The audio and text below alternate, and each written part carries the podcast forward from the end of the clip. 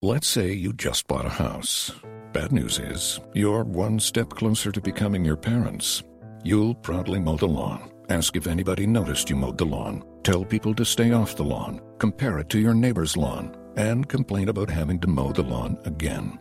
Good news is, it's easy to bundle home and auto through Progressive and save on your car insurance, which, of course, will go right into the lawn. Progressive Casualty Insurance Company affiliates and other insurers. Discount not available in all states or situations.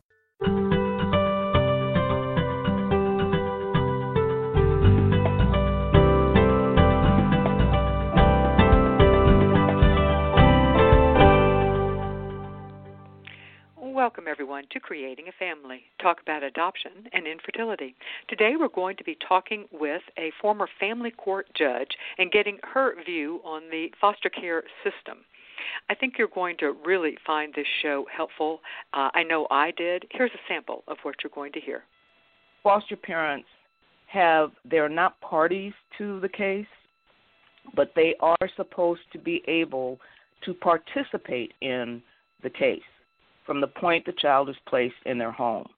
Now, that could mean a foster parent could file a report with the judge. It could mean that the parent come to the court hearings. I'm Dawn Davenport. I am the director of Creating a Family. We are the National Adoption and Infertility Education and Support nonprofit, and you can find us online at creatingafamily.org. You can also subscribe to this show uh, using whatever app you're currently listening to it on. If you're listening via your phone, if you're listening through your computer, you can go to our website and subscribe there, and it is creatingafamily.org/radio show. The Creating a Family radio show is underwritten by our corporate sponsor, Ferring Pharmaceutical. Fighting cancer does not have to mean a loss of fertility. If you or a loved one are facing cancer, you may be eligible for no cost medication through Ferring's Heartbeat program. To learn more, you can go to their website, heartbeatprogram.com. This show, as well as all the resources provided by Creating a Family, could not and would not happen without the generous support from our gold sponsors who believe in our mission of providing unbiased education and support to those struggling to create a family. Some of our wonderful gold sponsors include Vista Del Mar. They are a licensed and accredited nonprofit adoption agency with over 65 years of experience helping to create families. They have three adoption programs private infant pro- program, an international program, and an adoption through foster care program.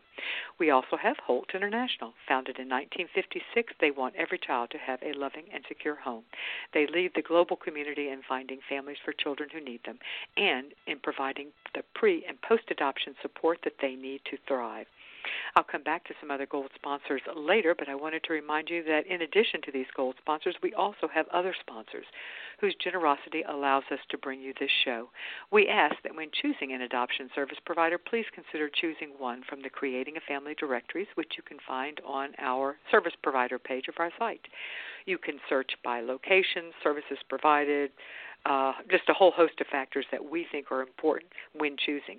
And by using these directories, you support those who support us, and we thank you. On today's show, we're going to be talking about a view of the foster care system from a unique perspective, and that is the perspective of a family court judge. Uh, our judge today is going to be Karen Howze. She is a former fa- family court judge at the D.C. Superior Court. Welcome, Karen, to Creating a Family. Hey, Karen, are you there? Can you hear me? Hang on just a minute. We seem to be having a problem. Let me put, see if we can get this worked out. Karen, can you hear me now? Yes, I can hear you. Okay, great. Hey, well, welcome to Creating a Family. I'm so glad you're going to be on. This is a uh, this is a unique perspective for us. You know, this show has been going on since 2007, and we've never had. We've talked to plenty of social workers. We've talked to plenty of foster parents, adoptive foster parents, former foster kids. Uh, you name it, we've talked to them, but we've never had the perspective from a judge. And I am, I'm so thankful to have you on and to have this uh, this view being shared. And as you can imagine, we have lots of questions for you. Um, let me start with I think one of the biggest complaints that that we often hear uh, both through the popular media and and just in general is uh, against foster care is that it's a revolving door for kids and families and that kids spend years in foster care bouncing between families. I think before we address this issue exactly, it would help to have a little history of the federal legislation um, and how uh, on foster care and the expectations of foster care and how it impacts this. So, can you can you talk to us generally about you know the good old days back in the early let's let's start like in the early 1990s. What was it like? And and and I, I go back that time period because there was some legislation in the mid 1990s that I think has has shifted. So let's talk about that. What did it used to be like? What changed legislation wise and what is it and, and what were some of the improvements that, that were the result of that legislation well in the um 80s let's go back into the 80s the okay. numbers of kids in foster care uh just ballooned across the country Why? and uh uh simply because the, the um it it almost it, this is the period of time that I became an adoptive parent. So I'm speaking now from my experience in that arena as a parent.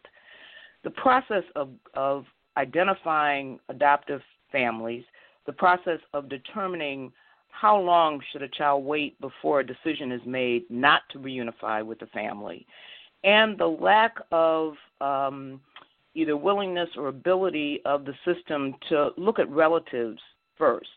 Those were all factors that were in the midst of the ballooning numbers. In the late 80s, the reform processes started to come on the table. There were a number of class action lawsuits that were filed in, in a number of communities, and there were bad things happening to kids who were in foster care. In the mid 90s, um, the Adoption Safe Families Act was passed by the federal government, and it it provided a couple things for the states uh, requirements for uh, court review, that it wasn't just going to be the child welfare agency. The court hearings had to be had on a regular basis, and there were time frames set for um, determining whether a child would return home or not. Now, the effect of the Adoption Safe Families Act, which passed in 95 96 and was probably implemented in most uh, jurisdictions no later than 2000 that agreed to sign on, um, it gave a focus to finding relatives early on in the process, not waiting for 18 months or 24 months to then see, oh, grandma or auntie or godmother or a teacher who knew the child uh, was available to take the child. Second of all, you had only uh, approximately 24 months to begin to to determine whether reunification was going to happen or not. Or These two things became a game shifter. They were. Did they talk shifter. about it as terms of, of a permanency plan? You've got two years, or, or was it more like you have two years uh, to for the birth family to get their act together and then a decision has to be made, or was the goal really at that point to have permanency in place for the child at the two year mark? The two, it actually is if the child is out of the home 18 months of the first 24 months, then there has to be a change in the plan, or the court has to certify that there is good reason to continue the reunification effort for example, the parent is making good progress but needs a little bit more time. But it's not just a blanket, uh, we're going to keep going forever. There have to be time frames if you extend it, but the goal is to have that permanency plan for each child by the 24 month period. Okay. Well, so the and, and the time frame was the there were many things that the legislation did. However, the time frame seemed the most revolutionary at the time, saying, and there was a bit of a carrot and stick thing going on because the, the, there was money associated, and, and social work. I mean, um, social welfare systems were being judged on their ability to meet that rough time frame as well. Well, so, uh, money had always been associated since the public law passed and uh, foster care uh, reimbursement was available in the 80s. Uh, it's just that the money kept going, and now there's accountability because we have the time frames that are set in uh, the Adoption Safe Families Act. Okay. So, how do these improvements play out in real life? Is it now, um, it are are states and counties, social welfare systems meeting these the ba- the kind of the rough two year time frame, are are children still being stuck and bounced between foster families and and for longer periods of time? Um, I really can't speak for what's happening all over the country. Um, I also, I have to honestly say, it's going to depend on the child welfare agency in in whatever county or jurisdiction the child is in. Uh, but what the federal government did do as part of the act is set up a very rigorous, um, I want to call it an evaluation process, where the states have to not only the child welfare agency but the court have they all participate in getting the stats on each child who is out of home placement. If they their stats from any jurisdiction are off the national mark that's set by the government, then the the agency has to participate in what's called an improvement plan. And they're given so much time to improve those stats. In in in, in effect, we're talking about length of time and care. Right, and so it's and more than carrot. It's more than it's more than a carrot and a stick. It's it really is more accountability. Now, some states, some jurisdictions may decide they don't want to participate, and that's where you, you really can't tell what the stats are like because those states that don't participate, they're not looking for the money. Mm-hmm. Yeah, I think that. Um, yeah, and I think most I think that most counties and most states are participating um, at this point. Although you're right, they have the choice not to. So, how much? We have a question from someone in our audience wanting to know how much weight is given to the voices of foster parents. And, and she didn't specify, um, but it, it's in making decisions on what's in the best interest of the child because that's the standard we're supposed to be using. Well, one of the things that also is part of the change that has occurred since the Adoption Safe Families Act is foster parents have they're not parties to the case, but they are supposed to be able to participate in the case from the point the child is placed in their home. Now, that could mean a foster parent could file a report with the judge. It could mean that the parent come to the court hearings. Now, each jurisdiction may have a time frame that they may say, well, the foster the child should be with the foster parent for three months before the participation. But it is an element now, and that element did not exist before. And any foster parent should make sure that they are plugged in to be a voice for the child because the foster parent's voice about the needs of the child are part of what the judge needs to know so that best interest can be uh, maintained. Does the foster parent have to have permission of the caseworker, or can they petition to be heard regardless of what the caseworker or the guardian ad litem or anybody wants? They they are to be given the opportunity to participate. So if the social worker is saying they can't, there is no reason why um, they cannot contact the court and ask for notice of hearings and that they would like to participate. Okay, here's a question from Kelly. She wants to know what information did you find most helpful to hear from foster parents about the kids in their home, assuming that they were allowed to give info in the court where you when you where you were at, which as you've pointed out they would have the right to do. So what information is most helpful for you in making decisions that a foster parent can provide? Well, uh, foster parents can provide uh, information that I think we all on the legal side look at as um, well-being information the, what what are the child's behaviors? I want to know what the child's routine is. How is the child sleeping? These are things that parent a parent, foster or otherwise, can communicate in a way that's very different than you're going to get from the guardian ad litem who may come through once every two, three weeks or whatever the requirements are in the jurisdiction. Um, I want to know how the child is doing in school. Um, I want the foster parent to bring pictures of the kinds of drawings the child does. Now, I'm not looking at them as a psychologist or any kind of uh, um, social worker, but I'm looking at them to see how normal is this child's life, considering the lack of normalcy when you're not with your family. Uh, the communication with the foster parent also will. It, it, we have instincts as human human beings, even though we're judges, and the the way the foster parent communicates about the child says something about that home environment.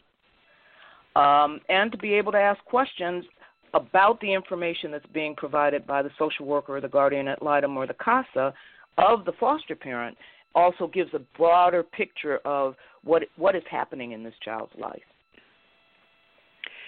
We have another question from Kelly. She wants to know how you go about weighing the interest of the parties involved, mom, dad, and each child in care, when there is a potential potential conflict of interest uh, in those from those different uh, parties. I am not clear from her question whether she's talking about the bio mom and dad and each child in care, or if she's talking about the foster parent.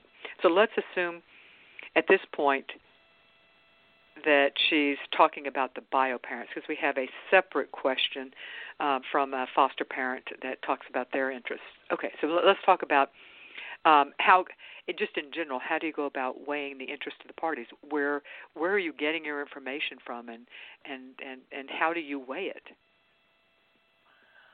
All right. Uh, it it all so is going to depend on what phase of the case we're talking about. When the case first comes open and the agency comes in and they say, "Well, we need to remove this child from the home because of these conditions," there's supposed to be a hearing. It's a very low evidentiary standard. But basically, the judge is looking to see whether the child needs to be removed because it's not safe for that child in that environment. Um, that's that's the only thing that the judge is looking at: the safety of the child and whether removal is appropriate. And is there now, always a hearing? Wait, let me stop you there. Is there always a hearing at that stage before a child is removed, unless it's an emergency situation? Is there always a hearing before yes. a judge? Okay. There is always a hearing before a judge to move the child from the parent's home or the guardian's home to foster care. Okay. Now, that is about the relative rights of the parent. So that's why there has to be a hearing. Now, many jurisdictions say you have, some say 72 hours, some may even have emergency uh, provisions with some very good, um, uh, very careful detail about what that means. Uh, but ultimately, to place the child in foster care, there has to be what they call uh, equivalent of a probable cause hearing. It's the okay. probable cause to remove the child. Now, when we get to, um, let's say we're talking about permanency, and the goal was reunification, and it's that two year mark or 18 months, we have a hearing. There is a hearing, and the judge has to make a decision whether the goal should change. Okay? Now, we're not talking about conflicts here. We're talking about how how has the parent performed in terms of remedying the situation that led to the child's removal? And is it now safe for the child to go back? So I think you can hear from what I'm saying is the question is not the conflicts between these parents like you would have in a divorce situation, but the safety and well-being of this child. And that each goal that is set at each stage of the proceeding has to be focused on safety, well being, and best interest of the child.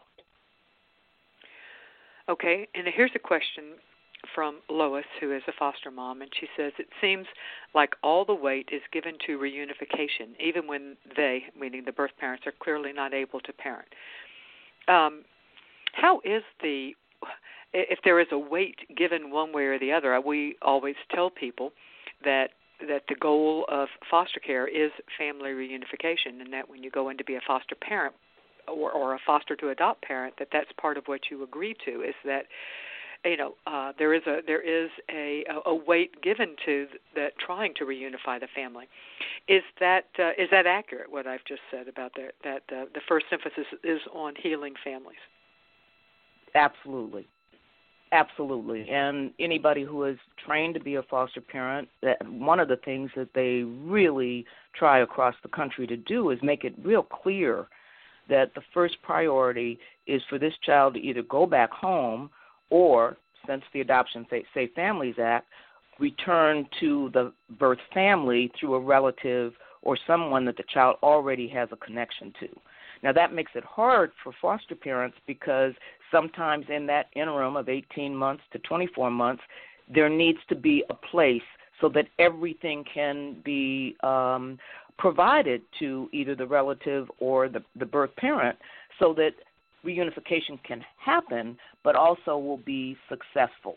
Because, see, that was also part of the problem years ago. Reunification might happen, and then the child would be right back again. Those numbers have changed since 96, 97, early 2000s. So the agencies are attempting with the uh, inclusion of psychological services, drug treatment, employment assistance to look at the total of this parent and what does that parent need to be able to not only get the child back but sustain it do we need to build some capacity with the grandmother, auntie, godmother, as well as with the parent? Um, those are the kinds of things that happen in the hearings, but it makes it difficult for foster parents because every day that goes by, you're falling more and more in love with this person. But the goal is for the, the kid to return to the family because it's recognized how traumatic it is for children to be removed, even under the worst of circumstances. Right, and I think that I think you've nailed the uh, you've hit the nail on the head. It is the it is hard, and yet that is part of the job of being a foster parent, including a foster to adopt parent. Um, because that we do know that generally speaking, it's perceived that the best interest of the child is to be raised within uh, his or her birth family, or birth community or extended family or or, or something it's close you know it, it, moving outward um, from the from the birth family and that is that is hard you are well, listening let me say to one other thing. Go ahead. Go ahead. Let me say one other thing Dawn uh, you know I said that I had started in all of this in this arena as an adoptive parent. I'd like to also say that adoptive parents you have to decide what you can tolerate. I was never I was not a foster parent. I said straight up, I only want to be engaged with children whose parents' parental rights have been extinguished. Mm-hmm. Because I knew emotionally I would not be able to turn that child back if the birth parent got their act together. And so that's a very important um, uh, thought process for people who are interested in moving into the adoptive arena through the child welfare agencies. Yeah, you're exactly right. There are reasons why, and and certainly some uh, some counties strongly discourage people from coming in as just an adoptive parent, um, especially if you're looking for younger children, because most of the children whose parental rights have already been terminated um, are are you know, certainly not infants and often not toddlers. You are listening to Creating a Family. Today we're talking about the foster care system viewed as viewed from a family court judge. Creating a Family has the largest adoption communities on the social networks. In fact, we have just recently found out that we are ranked number one worldwide, in one number one worldwide influencer in the areas of adoption on the social networks by Klout. There are three ways to connect with us on Facebook, and you can connect with our like our Facebook group, not group, I'm sorry, page, which is facebook.com slash creating a family.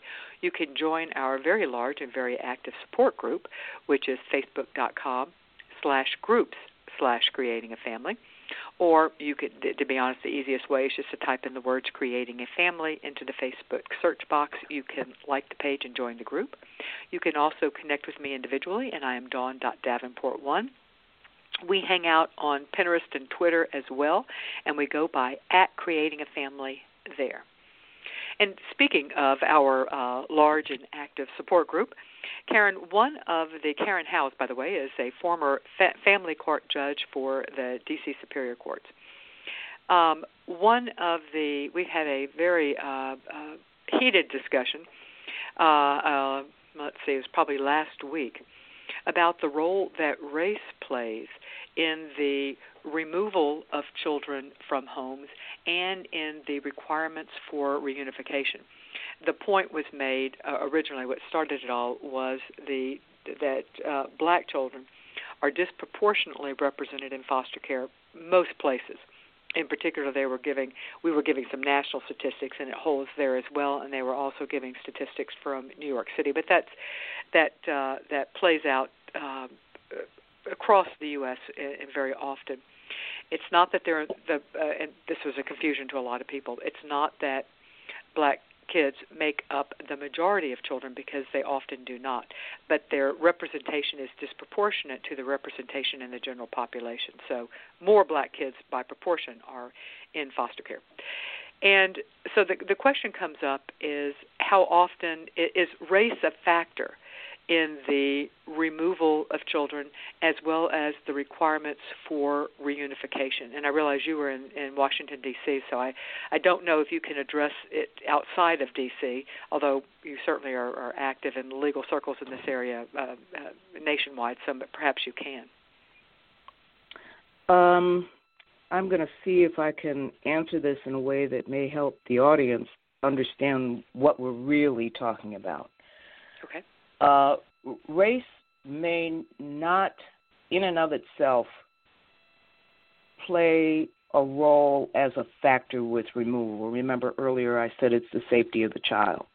But when we look at our urban, rural environments and we start looking at the disproportionate number of children of color, that's African Americans, Hispanics, Native Americans, who are in foster care.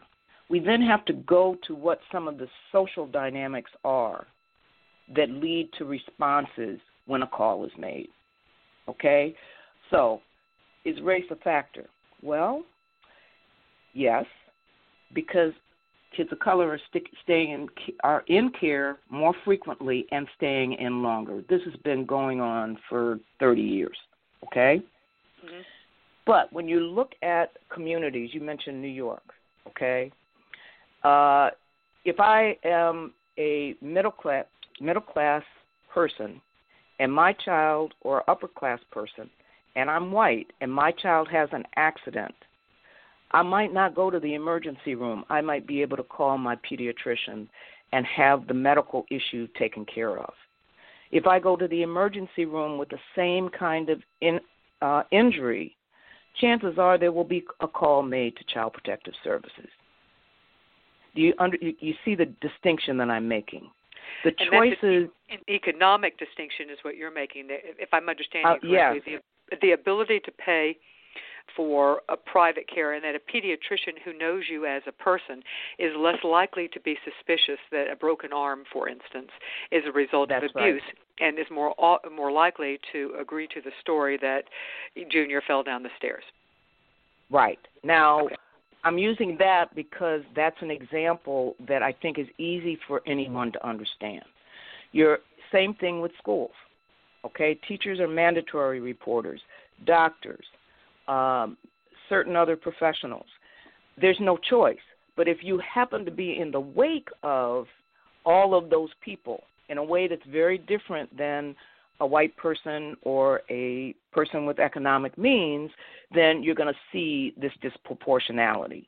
Now, once a kid comes into care, that's what you guys have been talking about here today. We, we've been talking about here today. It's supposed to be 18 to 24 months, but hey, sometimes it would go to five, six years because the dynamic within foster care is, and this is what the public believes, those of us who've interacted in one way or the other, once you're in, you're going to be in.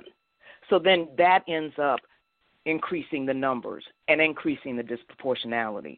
Now, one of the things that has happened since the Adoption Safe Families Act, the federal government has also, uh, through that law, made issues of the racial composition of the foster care population, something that has to be reported, monitored, and fixed.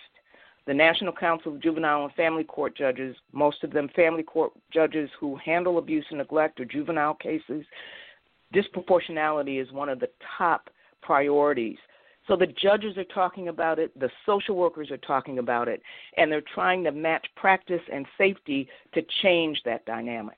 Now, is it successful? Time will tell, because it is it's more complicated than just oh there are too many black kids yeah, there are too many black kids out there in foster care, and they stay much longer than others, possibly in some jurisdictions. But the bottom line is, what do we have to do about it?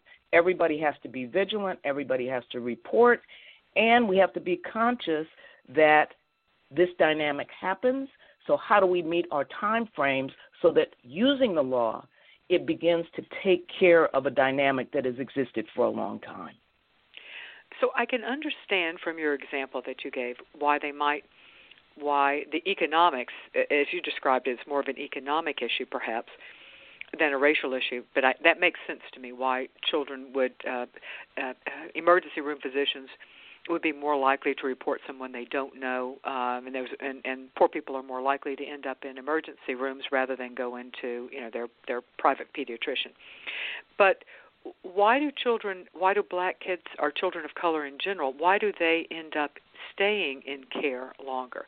There's a perception that the requirements for reunification, which from for our audience things such as attending parenting classes, taking a, getting into rehab, or, proof of attending uh, 12-step program classes, uh, not attending a 12-step program, um, getting a job, things like that, or, or when we say work the plan, that's the plan. Those are the type of things that are often in plans, or staying away from an abusive boyfriend, or, or things such as that.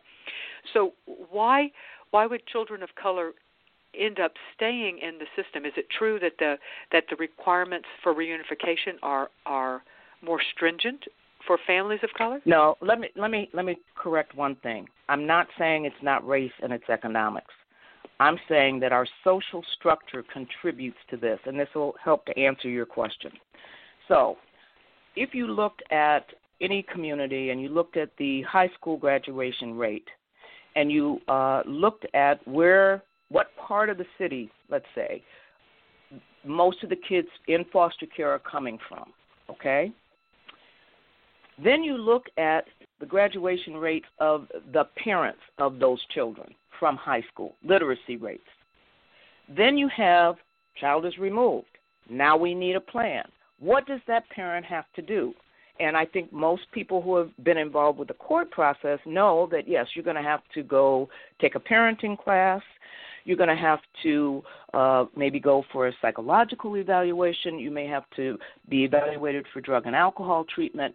And if you don't have a diploma, you have to get a GED.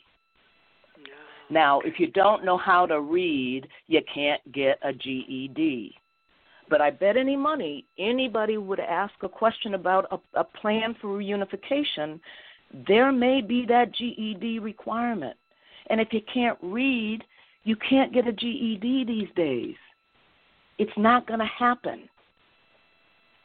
But illiteracy shouldn't be happen. a reason for for losing your child. Um, no, illiteracy is not a reason for losing your child. We're talking about the plan that's developed. And the reality is, when a social worker sits and develops the plan, the parent the kid's just been removed. The parent is trying to figure out how to get their kid back. Right. They agree to do things, okay? Anything Their at that agreement, point. yes, to get that. G- I'm using that as an example. This this is a foil against the hospital example. Their agreement to get that GED, it may take four, five months for anybody to realize the person can't read well enough to pass the test. Yeah. So it gets into some of the practice that has to happen around very sensitive issues for people who are prideful people. Clients, when I, I did represent uh, parents, and it took me a while to realize I had to come up with a way to find out whether they could read or not. Because you just can't ask a person, because they'll say Mm-hmm. yes. So, but look at it from the standpoint of that child. Losing that four months playing around with a goal about a GED that is not, it may happen sometime in this person's life. They may get motivated to, to deal with their educational deficits, but maybe it's better to say, we want to get you into a sheltered uh, training program mm-hmm. that does not require a GED. So, whatever the employment issue that that the social worker may determine is necessary to keep that family together, that will be part of the plan, not necessarily getting a GED. And then you find out that some of the things that the parents need to reach their goal of reunification are not available in the community. Well, the longer you wait to find that out, the longer the kid stays in care. This is part of the dynamic that creates the disproportionality. I hope that and, makes and sense. That's why I'm it saying does. it's not just they go and grab people of color. Yeah, there's some of that, but in terms of the whole dynamic of the system, it's related to things that we have going on in our communities that are not meeting the needs of families and children. Yeah, and, and, and there is systemic racism that, that we have to address as well. Um, but even as you're describing it, that's even beyond the systemic racism, just practical things of you've got to take a parenting class. Well, if the parenting class that is approved is located, you know, 15 miles away and you don't have a car and it's not on a bus route, then how you are you going to get there? You're waiting for somebody to take you, and what if you're right? You know, you're asking favors of of people who are uh, other people who are busy, and if they don't show up, and it's like the system is stacked against. But who comes up with the reunification plan, um, and, and and how can we allow these plans to be created, which are just inherently unfair, and and fundamentally don't necessarily have to do with the quality of parenting. Um, not that a parenting class wouldn't be, but your example of a GED is a perfect one. So, who comes up with the reunification plan, and does a judge have to buy off on it? Yeah, the uh, plan is developed again from the. It's supposed to be developed from the beginning of the case, so that the parent knows with these time frames you have 18 months, maximum 24. So we're going to sit down. This is social worker and the parent, we're going to sit down and work out exactly what you need to do to get your child back. Okay? There's supposed to be a case plan that's developed from the instant the child comes into care. The reunification plan flows out of that case plan. The social worker is supposed to be monitoring progress so that at the last minute you're not saying, well, she didn't do anything. There are supposed to be periodic hearings there are supposed to be reports to the court. There are supposed to, in some jurisdictions, there are administrative reviews that are handled by the agency. In other places, there are foster care review uh, hearings that are held by a panel of citizens that is managed by the court. Um, ultimately, at the point that a permanency goal, not a reunification plan, a permanency goal has to be set that's in that first 24 months. The court has to sign off on it. The court has to say, the court agrees that this is the appropriate plan. We're going to reunify on X date, or mom has done X, Y, and Z. She's making good progress, but because of this factor, she's going to need a little bit more time, and then a date certain is supposed to be set so it doesn't drift. And then if at those mark dates, if the mom or dad has not completed what needs to be done to return the child safely and close the case, then another goal is set. Now, that could be adoption, or at that point, it could be guardianship with a relative or other fit person, or depending on the age of the child, there may be some alternatives. But it is not something that the planning is not done in a vacuum. But that's where every one of the players has to be ready, willing, and able to ask questions. Okay? So, me as a judge, I would say to that woman who had, I'm looking at the case plan and it says uh, GED, I'm going to ask, are there any impediments that would keep her from meeting this goal? Now, that could be the impediment of not being able to read, or that the GED program that's available that they want to send her to is in another county and she doesn't have transportation. So then in the hearings, and we're talking about hearings early in the case, in those hearings, we're putting things on the table.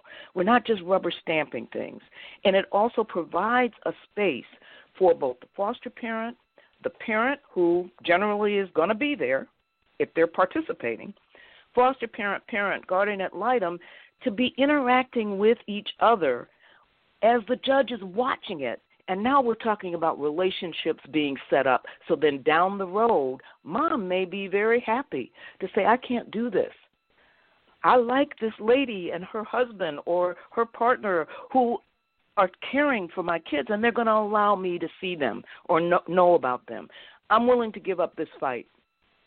And that's what I saw happen when we do it in a way that allows everybody to put things on the table as honestly as they possibly can. Mm-hmm. Because this is very difficult for people, just like oh it's gosh. difficult for the foster parents, okay? But yeah. having those hearings where everybody who has something that touches the life of that child or those children in that family are sitting there, even if it's relatives. Grandma may not have the child, but grandma is going to be the one that makes sure if there's an agreement for post uh, adoption or guardianship contact with the caregiver, that grandmother may be the one that facilitates it. So Mm. everybody in the circle has the opportunity. I don't know how much we're using it across the board, and I think that's where people get frustrated, whether it's foster parents or birth parents or birth family who feel shut out of the process. You are listening to Creating a Family, and today we're talking about the foster care system and how it is viewed from a family court judge, the one in position to be making some of these decisions. And the family court judge we have is Karen Howze. Um, some of our wanted to remind you of about some of our other gold sponsors. I talked about a few at the beginning of the show. It is through the generous support of these sponsors that this show is being able to be brought to you.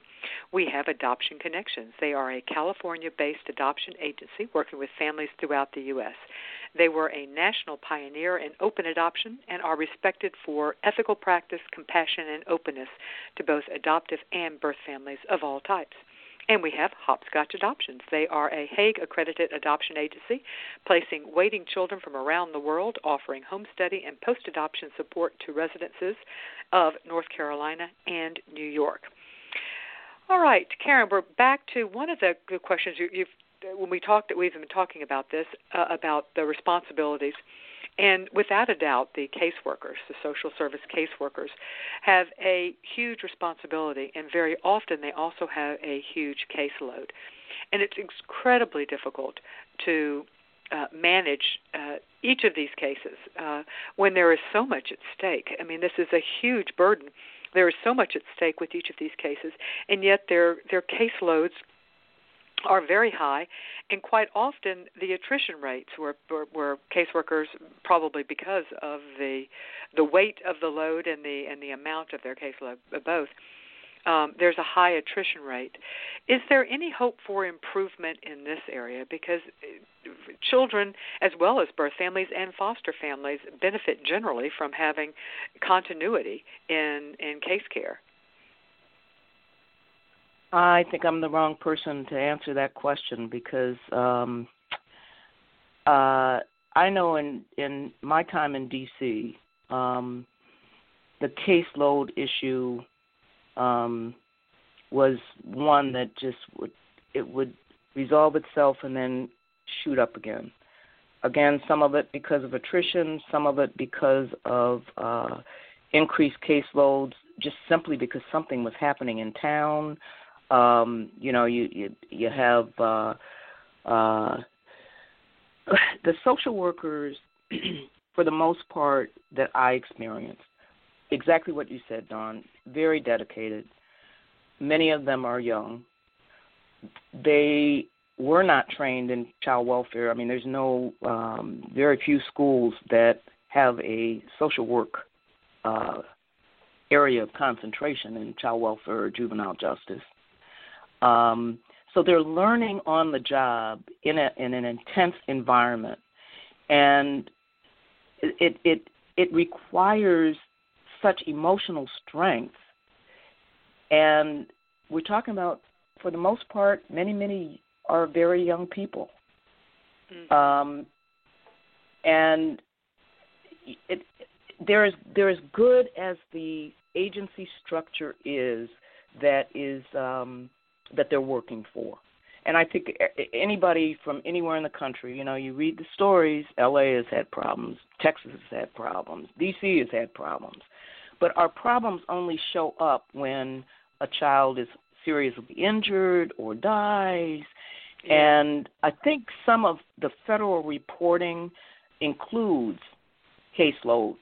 It includes attrition, so that that's part of what under the Adoption Safe Families Act when they are monitoring the performance to justify how much money you get.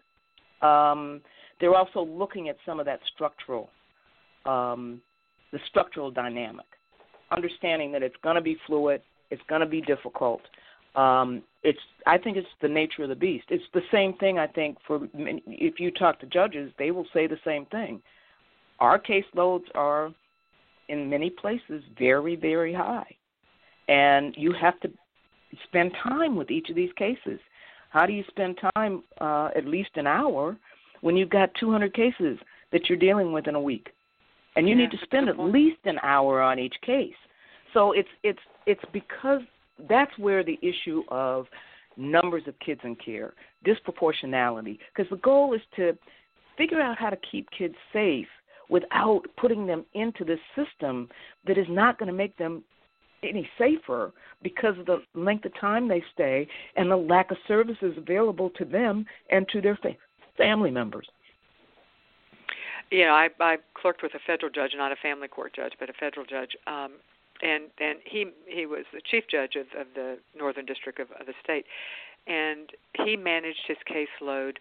I mean, I mean, he was very cognizant, and, and I suspect, and he judged other judges under him by their ability to move cases along and bring cases to trial and not have you know backlogs, and uh, not that that his cases were the cases in that court were less important; they weren't, but the reality is you're right. I hadn't even given that much thought, but there's probably pressure on the family court judges to also move things along. You've got to keep your you've got to manage your docket. You've got to get it moved. You can't have you can't keep, you know, rescheduling cases. You've got to keep them moving. So yeah, it's like the whole system is is such. What are your thoughts towards um, the the trend towards privatization of of social work care, either through adoptions or fostering, either one. Uh, I don't know what DC's position was, but many states are uh, are are contracting with private agencies to do some of the social work and try to find homes for children, either adoptive or foster homes. What do you think? What are your thoughts towards the, the privatization? Well, actually, um, in DC, probably since the 80s, the Child Welfare Agency has had contracts with um, the traditional um, uh, adoption foster care agency, you know, Lutheran Social Services, Catholic Charities. Mm-hmm. Uh, there were also some private agencies that came up that uh, would specialize in therapeutic foster homes, so that they only dealt with kids who had significant emotional uh, uh, needs. Uh, and then there were other private agencies that came up to deal with kids who were over 15 and brought into care. Those agencies um, have have really been, I believe, from my experience, a godsend to DC uh, because you you end up with um, a a cross section of folks who come to the private agencies in a, a way that they may not feel comfortable going to the child welfare agency, either because there's a perception that you're going to be treated badly, uh, which exists in some communities, uh, or that those agencies are they fit with um, you know sort of the beliefs and uh, family ethics of the people who are seeking to be foster or adoptive parents. So it, it just sort of evens the the playing field. Um, and they have been extremely successful in DC. Many of them have gotten out of foster care, but you know, people come in and out. I mean, there are some folks who have started programs that have been very successful and have done well by the kids. I, so I don't that, think it's I, something I actually, that should be just canceled. Can't you know? It, it it it isn't like contracting your prison service. You know, it it. Yeah. I think it's been successful for uh, many counties. We often, uh, well, we've done surveys of our audience and our online communities, and and not always, but very often we hear um, better reports for, for lack of better word, customer service and attention to right. returning phone calls, things like that, and and and more time being spent. Uh, right. Uh, with uh, foster families, so uh, we always encourage people to look into that option. Here's a question but from. That, let me just add, let me let me add this. I think that it is only going to be successful if the contracting is done and carefully managed by um, the agency. So that By if the- there the is a problem, that problem is taken care of. The public agency, Yeah. that problem is taken care of immediately, and there are structures in place for appeals of any uh, issues with the foster parents or with the management of the um, private program. Yeah, and I can see that as well. Here's a question from Anna. Uh, quite frankly, I, I suspect this may be more rhetorical, but um, I'm going to read it anyway. She asked, Why is so much money spent on attracting new foster families via advertising when support services for current foster families is so severely lacking? Services such as daycare vouchers, transportation services, access to proper medical records, blah blah blah. Um, so again, I'm, I'm uh, I think it's worth uh, let's let's talk about it. I'm not sure it's actually a question per se. Um, support services for foster families, respite care, things such as that. Um, I don't know as a judge if how much influence you have on that, um, but um, why is uh, Well, are, there may be distinctions across the country, but uh, what is the status of support services to help foster families succeed? Well, the um, this is I'm going to go back to an earlier part of our conversation. This is the important reason that foster parents should show up in court. Hmm.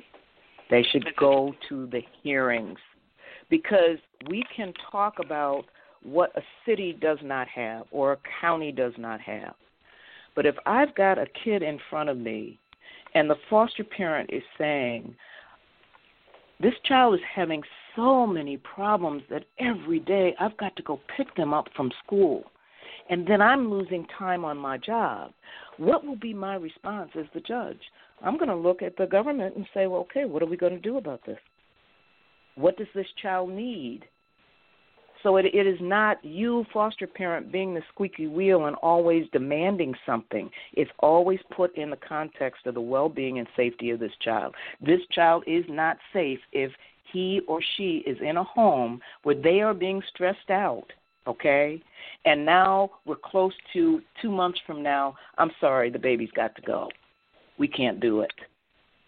So showing up and saying, because the judge should be asking, what do you, do you need anything for this child? Now, no, they can't do anything about how much money you get paid and all of that, but we're talking services. Then now we at that hearing can have a conversation about what do we need to do to make this happen and how long is it going to take before it's done. And then for me as judge, I would end up saying, "Okay, we're coming back in 2 weeks to see whether this plan is working." That's how this is supposed to work. Now, So if if you every judge do it this way? I don't know. Okay, I don't know. I don't know what the county's response or the or the city's response would be to being pressured like that. But there Well, is a question. way to do it. There is Okay, a that- way to do it. Let me let me ask a question then. All right, you as a judge, the the social um, the the foster parent shows up and says, you know, I I need transportation help. I mean, I've got the, I've got two foster kids. You know, let's say it's a sibling set. I am taking them to uh, three appointments each each week. Uh, the eldest one is getting uh, suspended from school uh, every other week on average, and I'm having to go pick them up. I need transportation services. How responsible, how responsive, I should say, is the county going to be? Is the social service department, whatever it's called in your state, going to be if a judge says we need to get these services? Does the county they then have to provide the services if the judge says it? Let me say it this way because this is where the legal stuff comes in.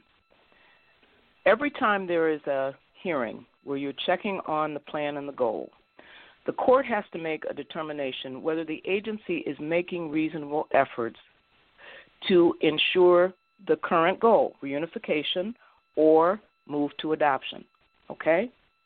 These issues that we're talking about with services, that's part of the reasonable efforts.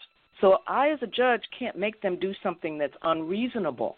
But what I'm suggesting is if transportation is the issue, the foster parent may be defining it as transportation. But in fact, by asking questions in that hearing to address the needs of that child, maybe there is something out there that is more important than transportation. Maybe there is, and some cities have this, every place doesn't, you're in a rural area, you're not going to necessarily have these things. But the Department of Mental Health, not connected to child welfare, has multi systemic treatment. If the kid needs support psychiatrically, that's not about transportation. But the only way we can know that is to have that conversation. Now, it may mean the foster parent still is going to have two weeks or three weeks where it's going to be a pain, okay? but the conversation about what each of these children needs will begin. And that's what I think we miss because all the players are not at the table. I can't demand as a judge that they pay for transportation, okay? But I can say as a judge, you're not meeting this plan if this kid is not getting what he or she needs to be able to function in the foster home whether the foster parent is going to adopt or not, because this kid needs to be um, given the support so that if he or she goes home, the kid is better off and able to ma- be managed in the home, regardless of what the outcome is. So yeah. that's that's what I'm I'm trying to say, and I think I know from uh, uh, uh, pre-adoptive parents, foster parents, even parents, that there would be knockdown, drag down fights about services. And the services that were requested were not available. But we can be creative. We can figure something out to relieve the pressure, but also make sure this child is getting what they need to be made whole again. At what age do you take in the what the child wants? That was a question from Jocelyn. She is asking uh, for older children. Um, what voice do they have in what their permanency plan will be?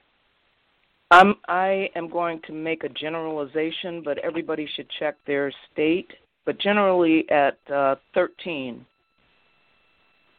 or whatever is the age of um, in the child welfare law that says they must appear for the hearings.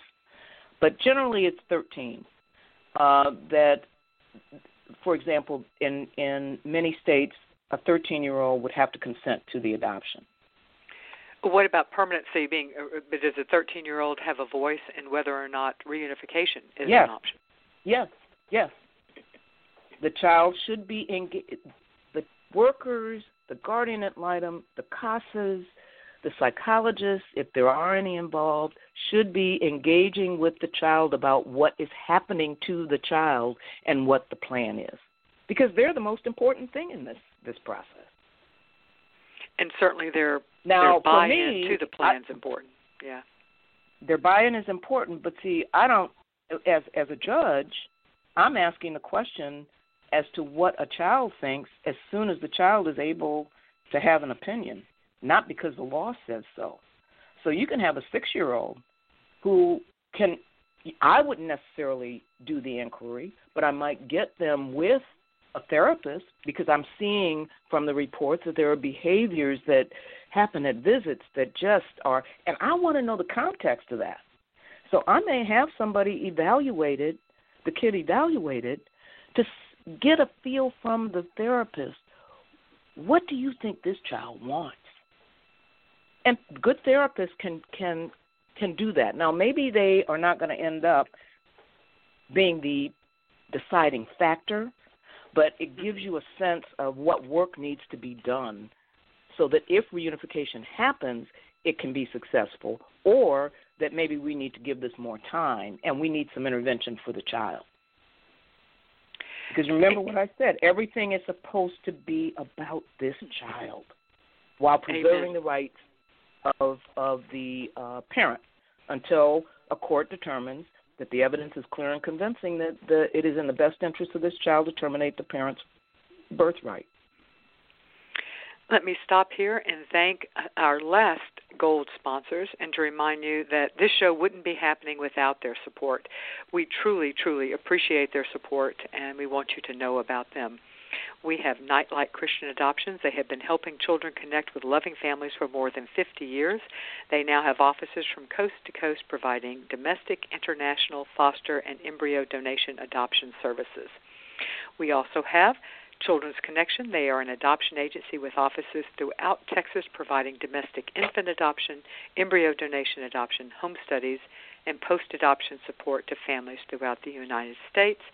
And we have the law offices of James Fletcher Thompson. They are a South Carolina firm committed to adoption and assisted reproductive law. Karen, the one thing I want to end on is a question that if you could make one reform to the foster care system, nationwide or in your area, um, what would that be? Um, the one reform that I think I would want is a more um, unified approach. The Child Welfare Agency is not responsible for everything. That if you have a Department of Developmental Disabilities within the county, that they are linked with the Child Welfare Agency. Same thing the Department of Mental Health or Behavioral Health, that they are linked so that we are beginning to track the needs of the kids. They're getting services managed by child welfare, but expert services that are the responsibility of these other executive branch agencies uh, to provide to every member of the community. Now, what will that do? That child welfare kid is adopted or goes to grandma, and that child is already linked in to those services. So the person who becomes the permanent home does not have to start all over again. That every child is, who comes through the system is on everybody's radar screen. Um, some places do that effectively, but it's not really the norm. Um, and that's that's what we need. Uh, you, we can take it out to the kids who are going to age out of foster care. They should be automatically plugged into the Department of Employment Services if they're not going to go on to college or other um, trade um, uh, programs. Um, because these kids are our community, and they're going to be in our community mm-hmm. once they have aged out. Mm-hmm they are all of our kids. I mean, and they're all of our responsibilities. That's a beautiful, that's right, uh, both sentiment and a great way to end. Thank you so much, Karen Howze, former family court judge at the D.C. Superior Courts, uh, for being our guest today on creating a family. Um, if our audience, if you've enjoyed the show and you want to help us grow, and we hope you do, please give this podcast a rating on iTunes. It's how iTunes we are rated number one. We would we very much honor that rating, and we would like to continue to remain there. So if you could please take a moment and give us a, a rating, we would really appreciate it. Thank you all for joining us today, and I am going to see you next week. Let's say you just bought a house. Bad news is, you're one step closer to becoming your parents.